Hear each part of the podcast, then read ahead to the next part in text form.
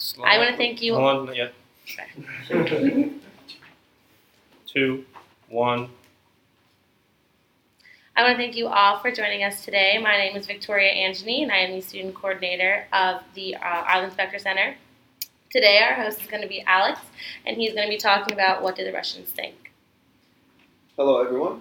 Panel, audience, my name is Alex Kvasov. I'm a professor in the now College of Humanities and Sciences, and uh, I teach contemporary perspectives courses, of course, uh, global politics, and uh, obviously ethnically Russian, born and raised in the former Soviet Union, very much interested in the topic of Russia, and I'm pleased to be the sponsor today. Uh, my name is Tom Strand. I'm professor of history and associate dean for general education. My name is Maria Soledad Gonzalez Romero. I'm an animation student at senior. Um, my name is Chris. I'm a fifth year architecture student. My name is Austin. I'm a fifth year architecture student. My name is Erin. I'm a fifth year architecture student. My name is Michael. I'm also a fifth year architecture student. My name is Jason Deppenbrock. I'm a industrial design undergrad, minor in environmental sustainability. I'm Barbara Kimmelman. I'm professor of history and the academic dean of the College of Science, Health, and the Liberal Arts. And I am a Miami professor of history and the director of the Arlen Specter Center. All right, so we um, are here obviously discussing contemporary Russia today, I'd like to read the introductory uh, statements, which I hope will get things going. Almost three decades ago, the near complete collapse of everything Soviet assured a gradual withdrawing, uh, withering of the Cold War and any significant US Russian frictions from the imagination of many US Americans. Without the looming commie threat, Russia seems to have lost its relevance. Not anymore. Much has been told about the Russian rigging of the 2016 presidential election in favor of Donald Trump and Mr. Trump's infatuation with the uber powerful Russian leader, Vladimir Putin. Russia's aggressive foreign policy in Ukraine and Syria, among other places, has also gotten its fair share of coverage here in the US. Less discussed, however, but no less relevant and probably more significant is the situation inside Russia itself. What is in the hearts and minds of many Russians? What do Russians want and why? How much more powerful could Mr. Putin get and by what means? What historical, social, political, and cultural forces could help shed the light on the portrait of contemporary Russia? And in general, how did it come to this and where could it go from here? These and many other relevant questions are being served to you at this roundtable here today. And having said this, I'd like to ask my first question, uh, and I'd like Tom to uh, react to it first, but really I'd like all of the uh, faculty members to, uh, go ahead and try to answer it. It's a very open-ended question, and I hope it will get things going. So the question is, what is your honest opinion of Russia today, and how is it different from your opinion of Russia 10 years ago, 20 years ago, and 30 years ago at the collapse of the Soviet Union? Ah, thanks, Alex. Um, I am a, professor of history. My specialty is Russian, especially Soviet 20th century history. Uh, I was in Russia just by coincidence in 91, 92 when the Soviet Union, I, when I entered, it, it was the Soviet Union. When I left, it was Russia. So the Soviet Union disappeared while I was uh, spending my time in, in Moscow. So, uh, so I saw the, um, I saw the collapse uh, firsthand, and I saw the, a lot of the desperation and anxiety that the collapse of the Soviet Union produced for, for the, people of, of, what became Russia. Um, so I, I, feel like I have some insight into the, I think the sense of um, loss of power, loss of respect internationally, a sense maybe of humiliation of uh, Russian people as a result of that collapse. Uh, they went from being one of the two superpowers of the world to being looked at maybe as a struggling, almost you know, third world nation. And honestly, I, I think Putin is a reaction to that. It's uh, he is trying, uh, I think, in ways recklessly and um, dangerously to reassert Russia as a world power. Um, not sure that they have the economic and military foundation to re- reassume that role but uh, he's doing everything in his power to do that and to weaken his rivals in Europe and the United States. So that's that's my quick take on okay. what I'm seeing right now. Very helpful, and I love the insight. You still didn't tell me how you feel about Russia today. How I feel about it? What do you think about it? what is Russia right now to you? Uh, to me, they're um, a, a dangerous, um, striving nation, and Putin's support among the Russian people depends on him having enemies uh, outside of Russia that would unite Russians against, uh, unite Russians together against that enemy. One of the, those enemies is the United States. Very interesting. And you know, um, I looked at some stats from the Institute of Sociology called RAN in Russia. 68% of Russians are content and happy with how things stand. And about the same number really wants for Russia to regain its status of superpower in the world. Yeah, that, Uh, I think that's important, and uh, his popularity has risen every time there's been a crisis like uh, the Crimean occupation and the Ukraine. I think he's been using that, the crises in general, very masterfully. Yeah. Minus some flips earlier, um, as is mentioned by a couple of articles my students have read for this. Like, for example, the sinking of a submarine to which he didn't respond for quite some time. People blamed him for that. Yeah. All right. Um, uh, thank you, Tom. And can we hear from maybe other uh, faculty members here? Okay, this is Barbara. Um, I'll try to answer your question, but I'll also raise you 100 years and 120 years ago as well. So 120 years ago, uh, the empire of Russia, the Russian Empire, was ruled by an autocratic czar. Uh, not necessarily, but people can correct this because I'm not an expert. Uh, not necessarily supported by his own uh, noblemen uh, who were scattered all over an enormous uh, geographical area. A small amount of industrialization, obviously resistance, socialist, communist resistance to the czar, but definitely autocratic, no, no tradition of democracy, etc., although a strong intellectual tradition and connections to, to Europe, intellectual connections to Europe.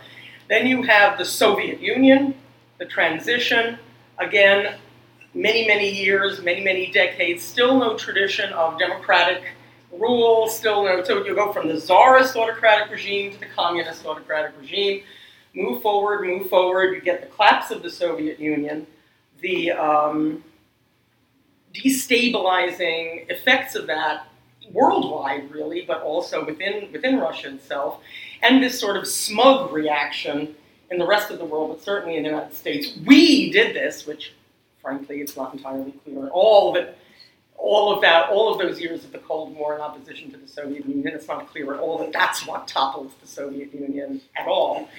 But um, Can I So- ask you a question? Or are you well, I'm, I'm, I'm yes. I was moving on to answer No, no, yours. okay. Uh, so, so remember your question. So what I, I feel that right now is probably the first, and then there's the collapse, and then there's this effort to build a, you know, democratic, representative, whatever, and pressure from the West to do that. But um, I did my homework, and I looked at the Economist article that, that Alex uh, suggested we read, and there was this, and this is going to help answer, help me answer.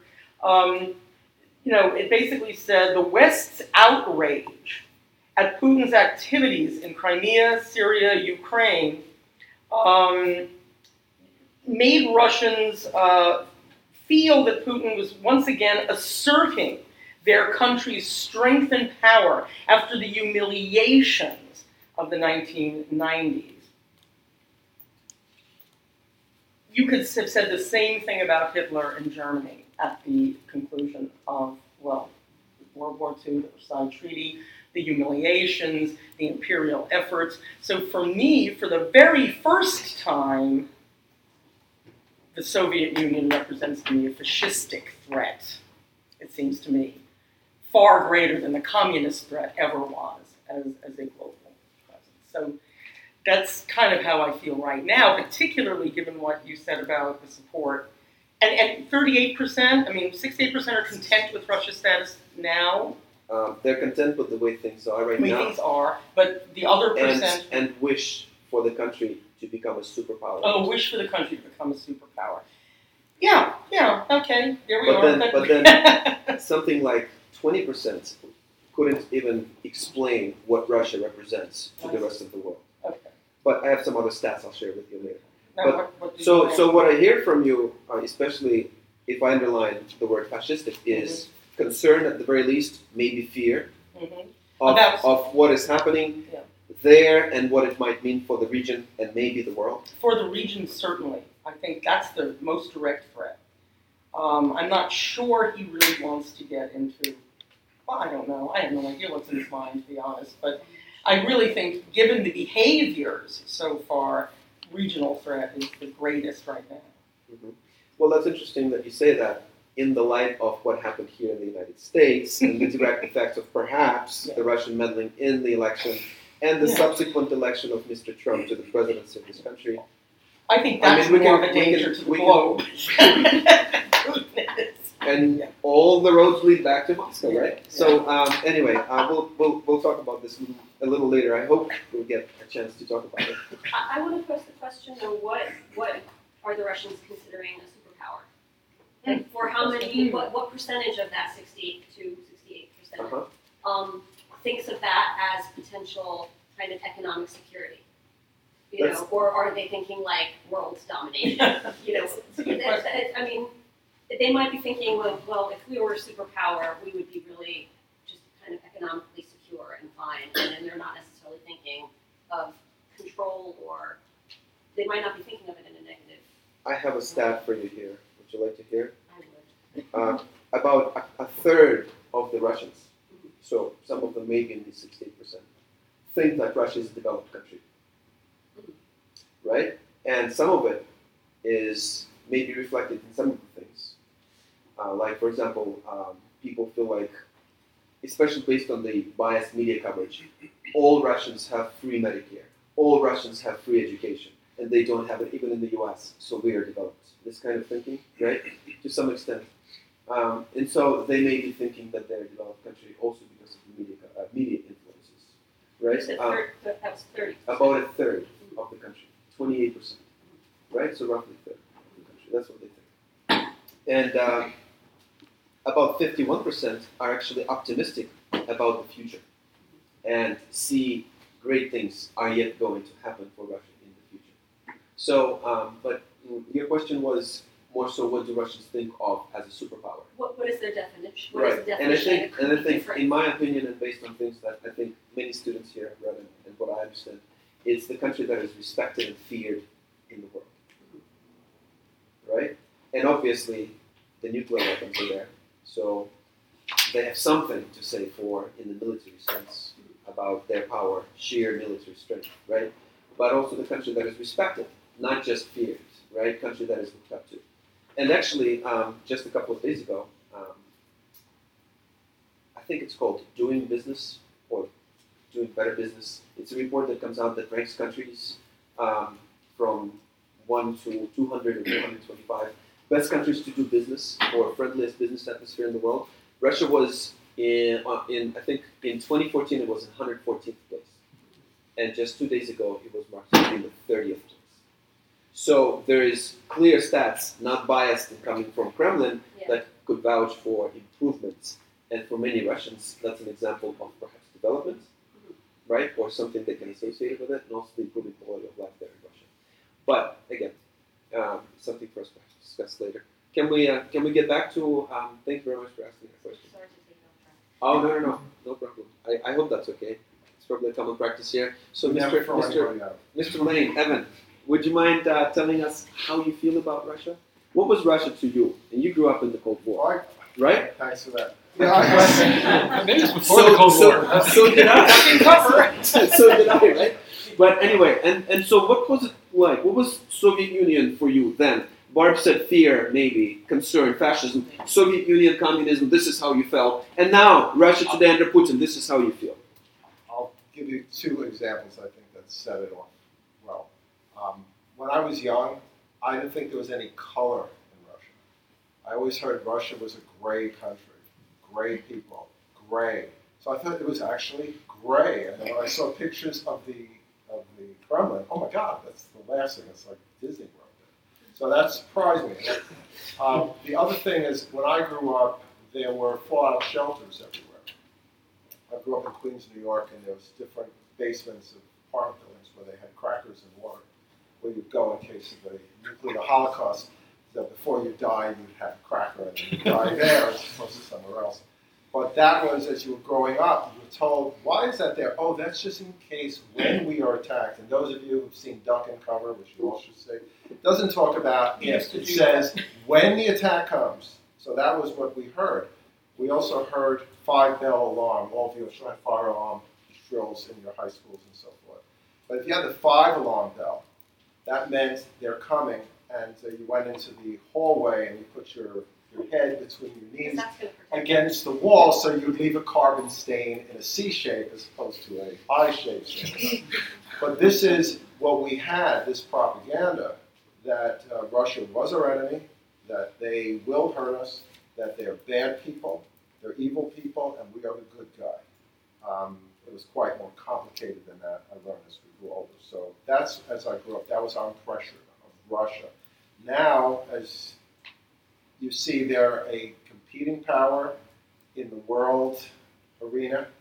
Um, I think it's funny that if you ask most Americans what Russians think of Putin, they go, "Oh, they must hate him. He kills his people. He steals money. All factual." You know, he's uh, they love him, uh, but he takes away the human rights, and it's so funny how we don't see what's going on here, but um, we see Russia as uh, still that there's still that they're evil and we're good that still exists more mostly in our generation, looking at Barbara.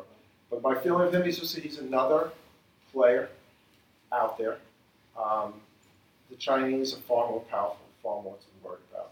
Our own president is far more powerful, far more to worried about. So he's a player in the arena, a strong one, a dangerous one.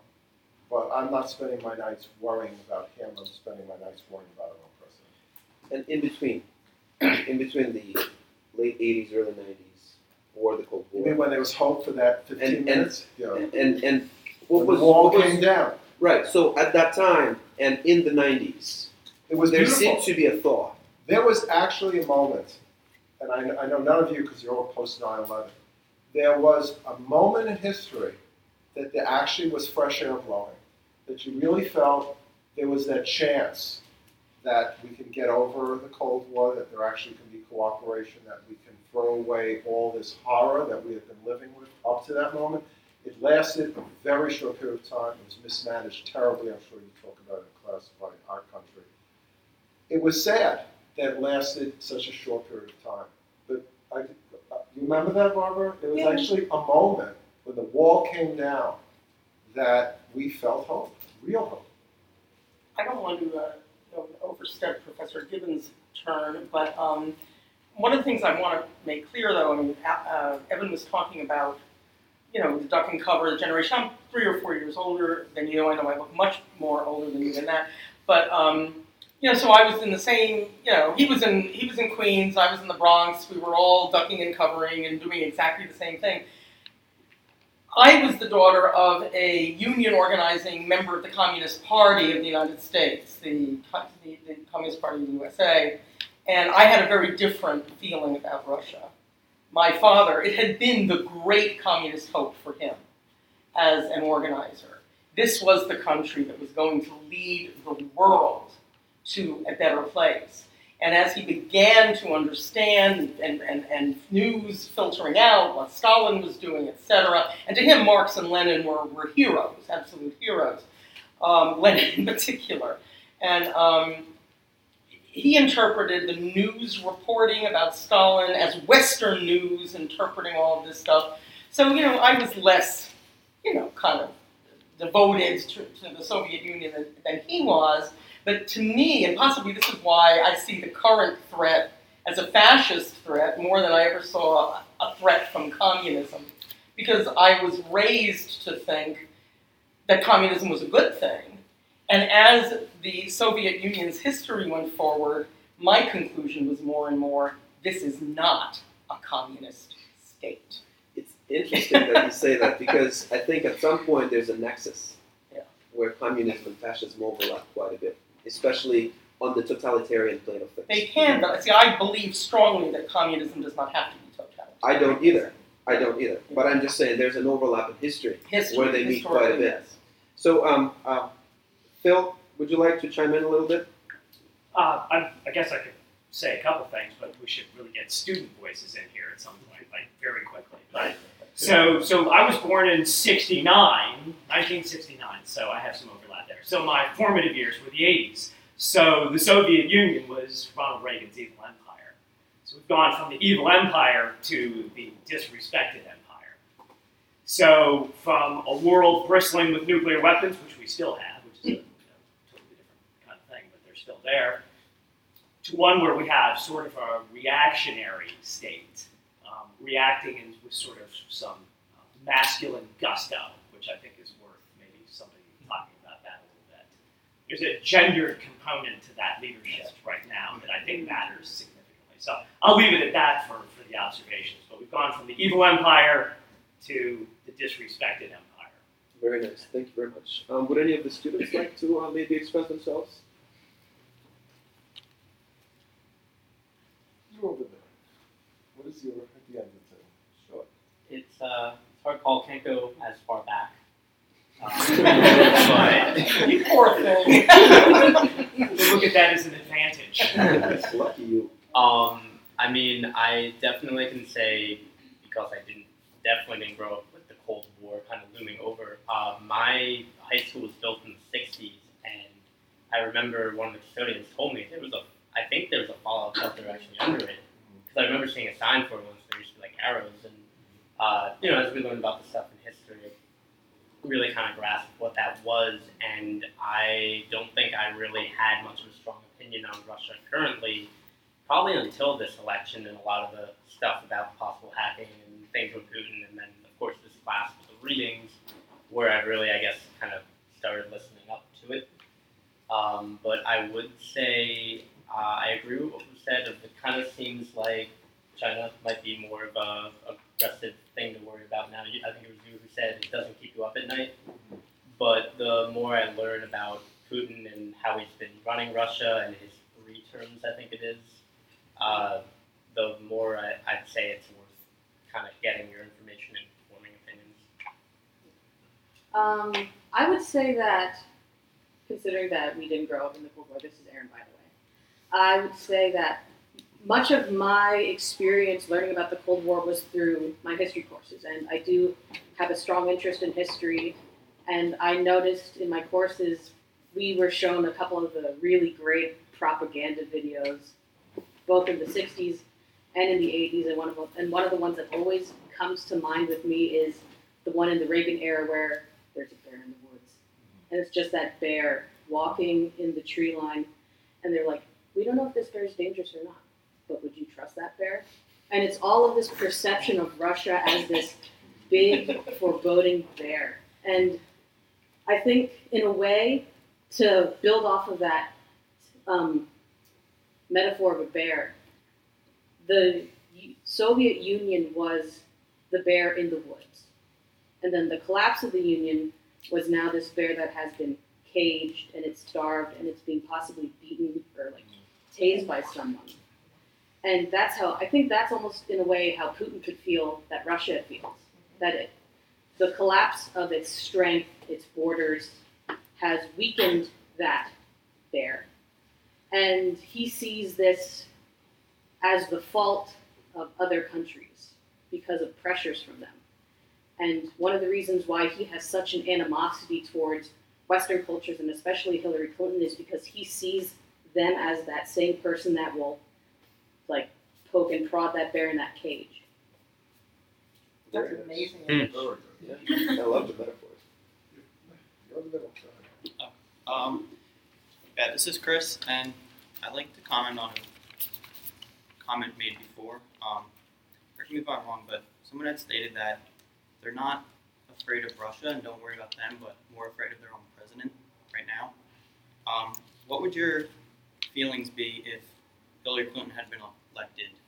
Um, because I know there's bad blood between um, Putin and Hillary. So would you then fear Russia, or how would that come into play? Would Russia be more of a Put on fear the then? music first, or- and I'd start to dance. How would I feel? but uh, how would I feel? Uh, frankly, I would feel that uh, Putin would know, being, and I think as Phil put it, a lot of it has to do with male, gender, bravado. I think that he would feel threatened which would comfort me. I think that somebody would be in the room that he would know was formidable and not fool. And I think that he would have to not have as much free reign as he has now. And that's why he didn't want her there. Uh, Putin is not stupid. He's dangerous. He's not stupid. He saw a foe that he didn't want to deal with.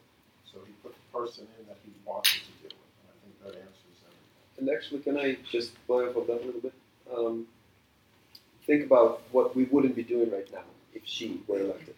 There would be no special investigation, no resources or money going into that.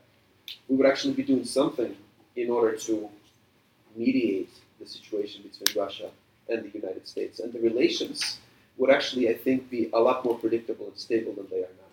We don't know how far we're actually going to go in the direction of this foggy friendship between Russia and the United States under the current president before things have to go backwards. And I think when have to go backwards, there's going to be a lot more alienation and destruction between the countries, in the relationships between the countries, the governments. Uh, but also, I think to some extent it will play out on the people because of the extent to which propaganda is the noise machine for Kremlin. And it pretty much filters anything that happens through a specific set of ideological, let's call them frames, that people then ingest and make up their own minds based on that. Yeah, And uh, the, the election of Donald Trump has put us in this bizarre situation where the United States government is not responding at all to the interference that the Russian government put into our election, the undermining of our democratic procedure. So, because Trump can't admit that it happened, because then it looks like maybe he was elected uh, unjustly. So, we're paralyzed in terms of dealing with this threat. So, for four years at least, there's not going to be any action taken to protect the United States from future inter, you know, political interventions in the way that um, Russia carried them out. In this And, and how much worse will it get? This is the big thing, right? Since, since I have it in there. Ms. Gonzalez. Um, yeah, so um, I agree with that, and I also think that is. Um, uh, I'm Maria Soledad, and um, I agree with you on uh, saying that um, Trump can admit that um, all this interference has happened because it would seem like he has been helped, but I also think that. Uh, in general, the U.S. government doesn't want to recognize that they may not know how this whole thing happened, and that could be a threat. And um, just like coming up with all this information and um, not knowing how either they were hacked or how all this like propaganda have, uh, got into the web, uh, it's just like it supposes a great threat, and it's, it could be like both seen both ways. Either he has been helped and they knew what there was going on, and that's for it's bad for him, or either they didn't know what they don't know what happened, and it's just bad in general. Yeah, I'm. As far as to get kind of a bit more. Oh, Jason. Um, uh, as far as um, kind of how I feel to get off a little bit back on track of how I feel about Russia and, and what's going on today, um, I think huge. I, I mean, honestly, um, I feel terribly confused. I feel like a lot of the uh, zeitgeist of this younger culture is uh, a little bit more confused as to what is going on, not just nationally within our own borders, but around the world. Um, and I keep on hearing about uh, this this optimistic of the future type thing happening in China and in um, and in Russia and these places that have more control over media. Um, as compared to here, more and more you hear uh, that what's happening now, people are very uncertain of the future of the U.S. and what's going on, um, for better or for worse.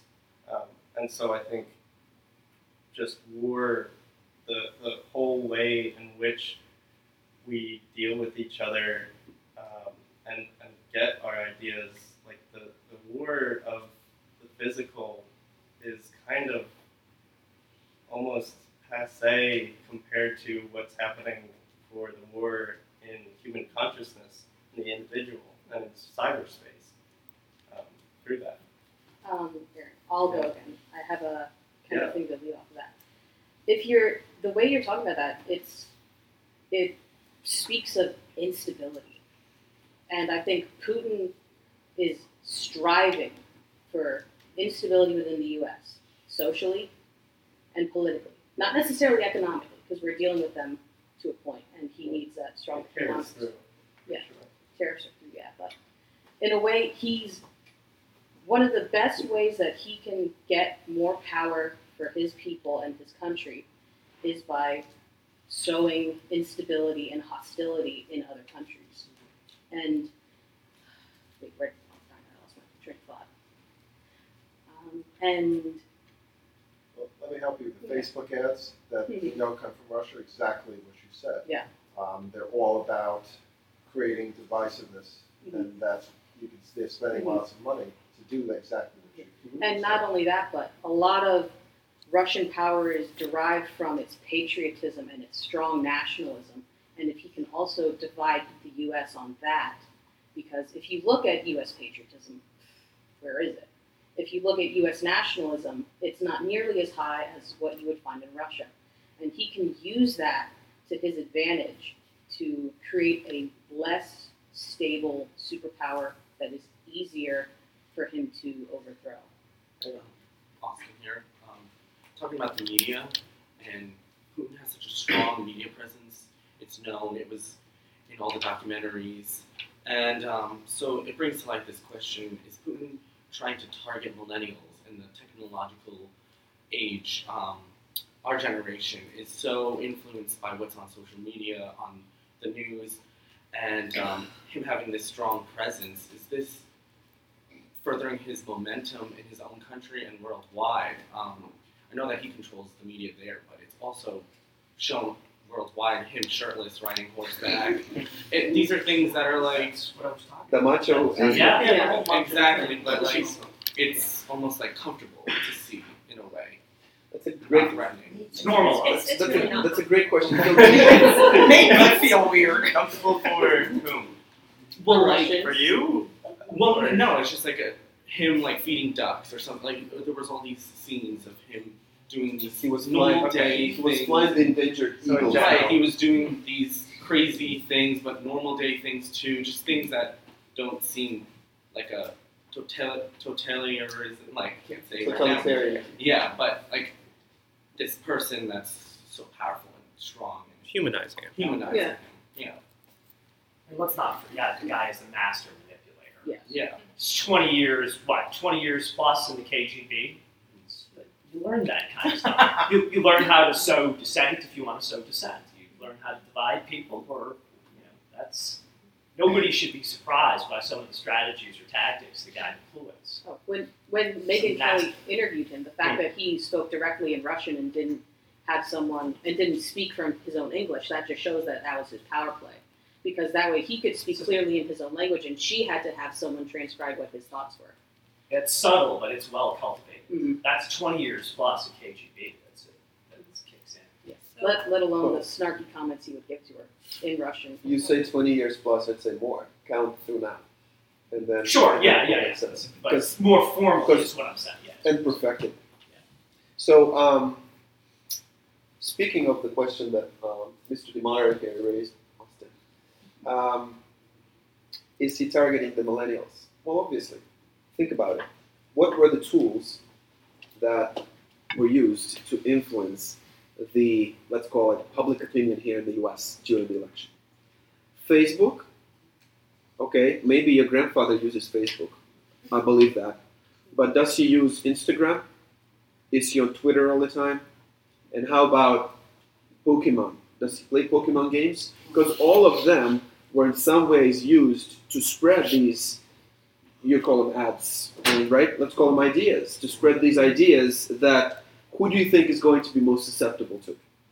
People in their know, middle to late years or people who are actually with it at all times?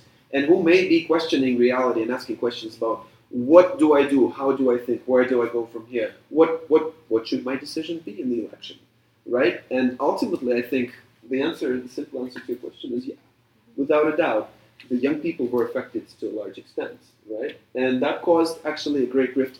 Let's just be blunt in the Democratic Party because there are a lot of ads that were against Hillary for Bernie Sanders. And then obviously once Hillary won, there were a lot of ads against her in favor of Donald Trump. But they were also also sowing discontent on the other side, or at least aggravating people on the other side, um, presenting ads that would paint a really dark picture of what's happening in D.C. Um, under Obama. the liberals, and so on and so forth. Um, did you want to say something? You were kind of raising your hand all along. Uh, yeah, um, this was also talking about like uh, Putin being manipul- manipulative, and uh, I was going to say like my question is, uh, would you think that maybe this whole interference in the election was just with the propaganda and everything was just like a power move, like a way to manipulate? Like there's not really anything behind it, just the fact. Well, there's some certain reasons, but there, so far it doesn't seem to be like a really in-depth reason. So maybe it was just a way for him to show how, what he's capable of doing and show powers uh, Russia, sorry, Russia's power. Yeah, in some ways, I kind of like have been wondering what the games were because there's this whole question of Putin.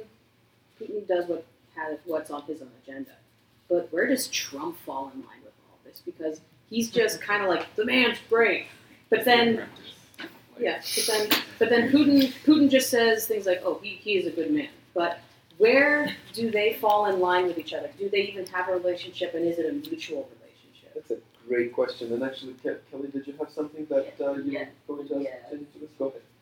So I'm Kelly. I'm not in the inner circle, but like, Volume. oh, okay. So um, like I think during the election, I think Hillary Clinton kind of pointed out really well. I think she said in many of her campaign, it was even in the documentary that um, we watched, said Donald Trump is a puppet. And he hates Hillary Clinton. Like it's like it's kind of like how people kind of took this election as man, like it's the lesser of two evils. Hillary's the lesser of two evils.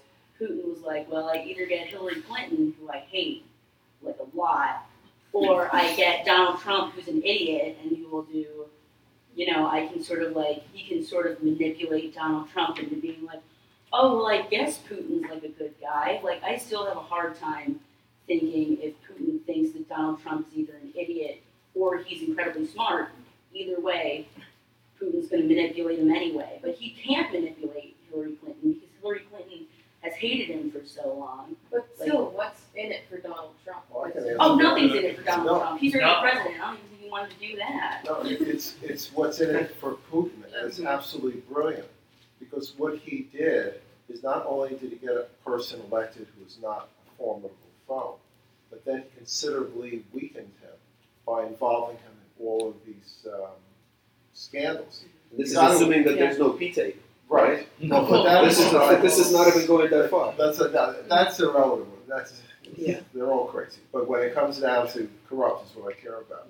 But look how brilliant it is. You get the weakest opponent in, and then you compromise him because you've got the goods on him. It's he, they've got the goods on him. Why hasn't Trump investigated Russia? Why has Trump not put strong sanctions against Russia? I mean, if you look at it from a pure criminal law point of view, somebody's got the goods on somebody Yeah, here. he can intimidate himself. Oh my goodness. So what you have is a weakened foe to begin with, and then you further weaken him. It's an unbelievable power play. You've got to admire. Yeah. Um, if anything, he's intelligent, and it's brilliant. And, and actually, Tom, we'll get right to you, and then to you, Phil, in just a moment, if you don't mind. Um, just to go on in the same line of thinking. What's happening in the U.S.? Think about it. What has Trump done since he's been elected? If you look at it from a global perspective, he withdrew the U.S. from a lot of the important things that the U.S. was participating in. What do you think is going to happen there? Who is going? Who is going to fill that vacuum? In what ways and how? Obviously, it is to the benefit of the other side, and that was, like you said, a very smart move, right? And you say he's got the goods on him. I've been I've been asking this question for a very long time, and please correct me if I'm wrong, but I have not once heard Trump say a single bad thing about Putin. He criticizes, I don't know, his own children, right? Gold he criticizes star, gold star he criticizes family. anyone you want. Not a single time, not a single negative word. I say infatuation. I think it goes way beyond that. Tom and then Phil. Yeah, I, I think Evan actually made most of the points I was going to point uh, make about what Putin gets out of this. Um, and one of the things I've read recently is that the Russian interference wasn't especially subtle or hidden. It wasn't covert. They, it was almost like they wanted people to know the Russian government was doing this, and they were getting away with it. And and you know, so he prevented Hillary from getting elected. He elected a weaker opponent. He weakened them further, and he's the United States is tearing itself apart in response to the Trump presidency and everything that's, that's surrounded it. So, So it's in- it's a win on like five different levels. Yeah, telling these students, uh, I was quoting Catherine the Great saying, you know, she, she stated once, there's no way for me to protect my borders but to expand them, right? There is some quote unquote civil war happening in the US. It's only to the benefit of the foreign policy that has become a lot more aggressive under Putin, especially lately, of Russia. And ultimately, that vacuum is gradually, but very methodically, is being filled. Plus, it's being filtered through Russian media in a way that glorifies it and magnifies it even more. Phil, go ahead. Well, Tom actually stole my Oh. that's what I was. That's what I was going to Planter. Thinking, what, so You wait get- till we withdraw from the UN then. Yeah. Mr. Roberts? Uh, when we were talking about what's Putin's motive, I think we were talking about the shame nation, and it's kind of Putin's way of shaming America. And you were saying how it hasn't been hidden, and it's kind of his way of showing that he has this power to like completely destroy any nation that he wants. And targeted America because America's been number one with leading in all these different world organizations, starting with World War II you know, at the end with the treaties of Paris, kind of America shamed Russia by stepping up and shaming Stalin, kind of. Stalin wanted to be powerful, but then they just, America just stepped up and took all the glory for themselves. And then furthering on, America's kind of destroyed Russia after that. So this is Putin's way of showing that I can destroy you back if I need to. And it wasn't even hidden. It was him showing to his people, I have more power now, and I can continue this power. And if you look at every commentary that Putin has on America, a lot of it is him demanding the U.S. acknowledge its hypocrisies, its involvement in other examples of coups and various other political actions and assassinations, usually forged by the CIA. So, in some ways, I think it's also him trying to get the U.S. to see that you are corrupt. I'm going to show you some karma. How weird was that our own president, when confronted with Putin's atrocities, think his quote was, "Well, we've done some bad things too." That's right. Let's not let's not forget that Putin could have written that line better for him. Yes. Well, he went even further than that, right? He said, "We have killers here too." Right? I mean, it was a lot more blunt and direct than that. Um, I know we're coming up on some time here, but I, I, I do want I do want I do want to um, ask one more question. How many of you realize how colossal is the magnitude of the meddling of in, in the U.S. election by an external power? I don't think enough is being said about that. Media talks about it, and they say, "Oh yeah, they meddle," but do you realize how major it is? Short. I, know, I have like, sorry, I have like just a quick thing. I had no idea that there was like such animosity between Putin and Hillary. Like, hmm. I had no idea that they hated each other that much, and that was like something that like I was like because before people were like, oh, like they rigged the election, and I'm like, okay, well, we I want to focus on like other things like he won, and now we have to work on destroying everything like he that comes out of his mouth. But like that was because I truly didn't understand like how much like they hated each other and how much like this grudge could go of how much he hated her. I'm going to tell you that the word hate perhaps is not the only one you can use to describe this relationship, or it's not really a relationship. I'd say it's also fear. Because if she was elected the president, things would have been very different for Putin today on many fronts, including additional sanctions, perhaps, including something else that could potentially hinder a lot of the major plans that he has in the works. And plus, plus, and I guess we're into this time where I have to start to wrap up, um, right? Take a little more. Right? Stoppage time. Because we did, we did because of Miss, Mr. Alsop's um, technology. Um, Yes. anyway, um, I don't, I don't, I don't want to say anything I shouldn't say.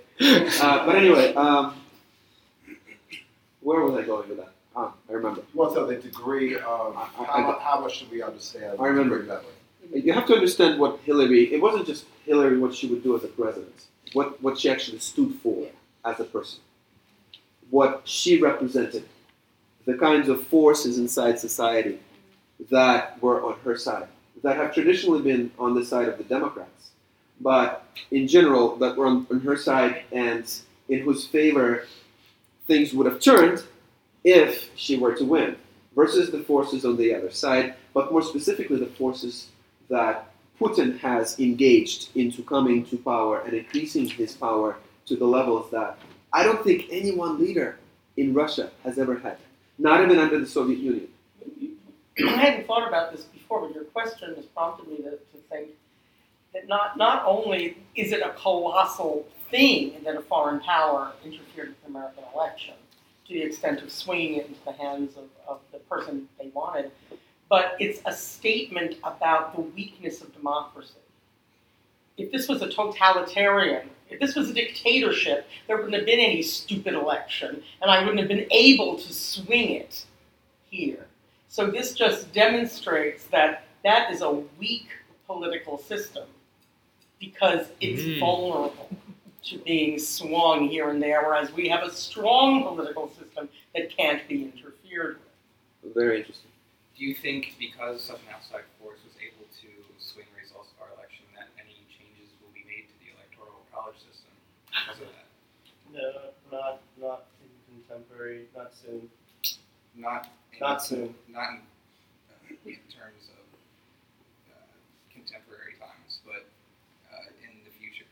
Um, seeing how we're moving towards uh, technology being able to meddle in things that it never was before, do you think any changes will come about? It's, it's hard to see into the future, but I think you're raising some really important points here. In particular, and I'm not sure if we talked about it in my class yet or not, but think about the role that social media played in the outcome of this election. Something that was never foreseen by the founders, not engaged in any way in the founding documents, could have never been imagined. Maybe, perhaps, there's a lot of talk about taking the electoral college away, amending the constitution, and so on and so forth. Um, I mean, I, I, if you had to ask me right now and I had to give you an answer, I would say anything is possible, right? Um, but I couldn't tell you for sure. But as far as I'm concerned, and with Mr. Deppenbrock, not in the near future. We have to, we have to acknowledge there's even a problem. We have the President of the United States, in light of every single organization, every intelligence organization, has said it happened. They even have the, the advertisements. They have it. He still says it's fake news. So no matter what, there can't be any change if our president says it didn't happen. And my fear is the 2018 election is going to be tampered with because nothing's being put in to save it. The 2020 election, until this guy leaves office, until we actually say we have a country worth saving and maybe we should do it, it's going to get worse. And he, he must be having a wonderful time.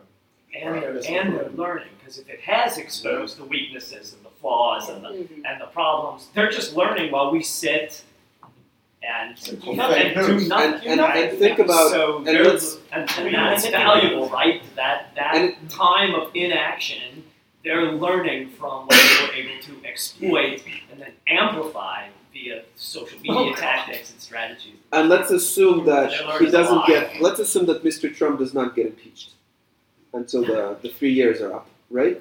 And let's assume that he's running again. What you will. And and let's and let's and let's now assume that Russia is already meddling, without anyone preventing the meddling.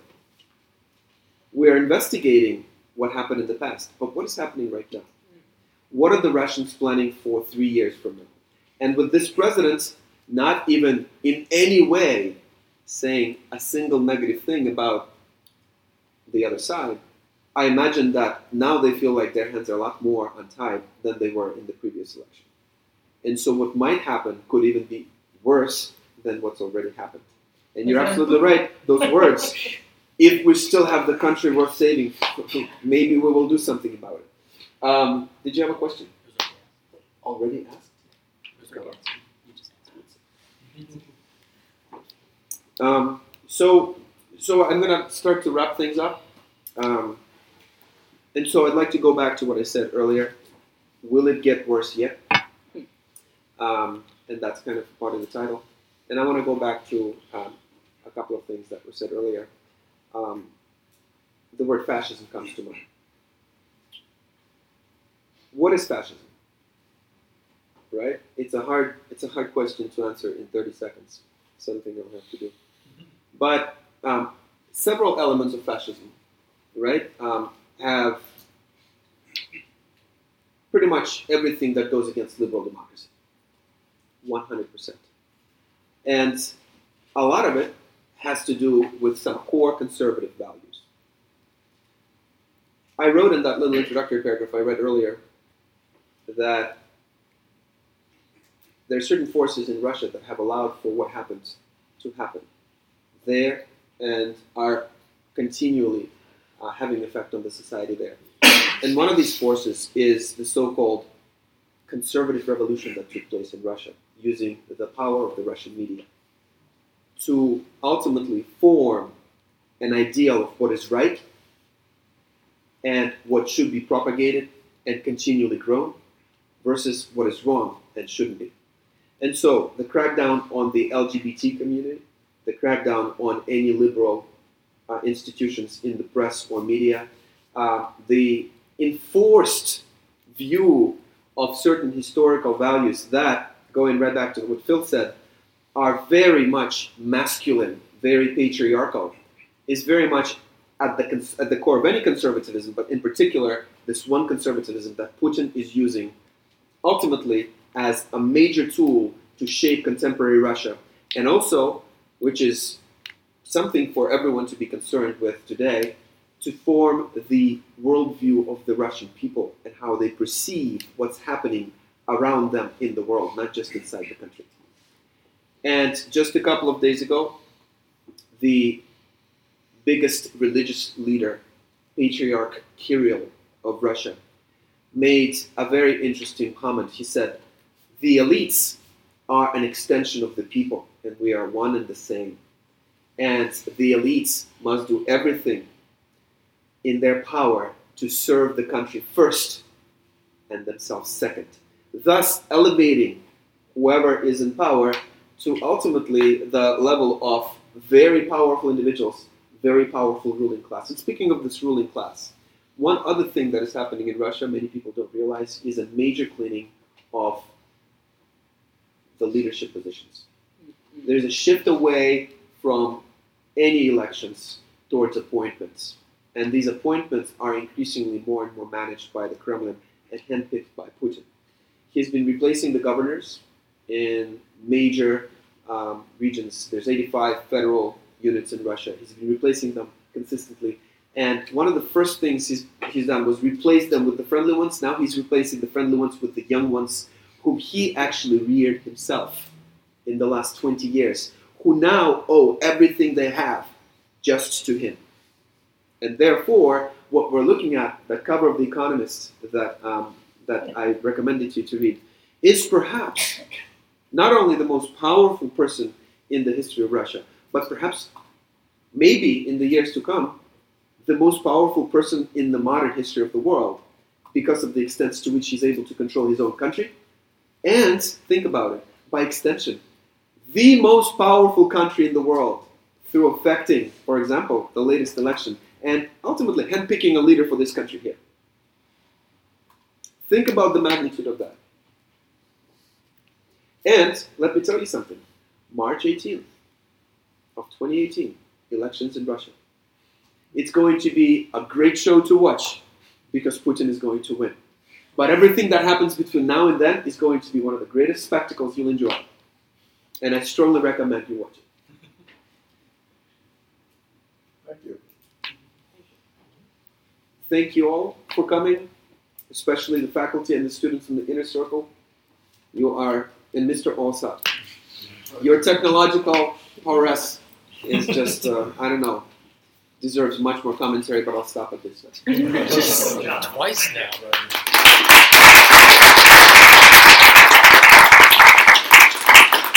What we'd like to do is everyone who was in the inner circle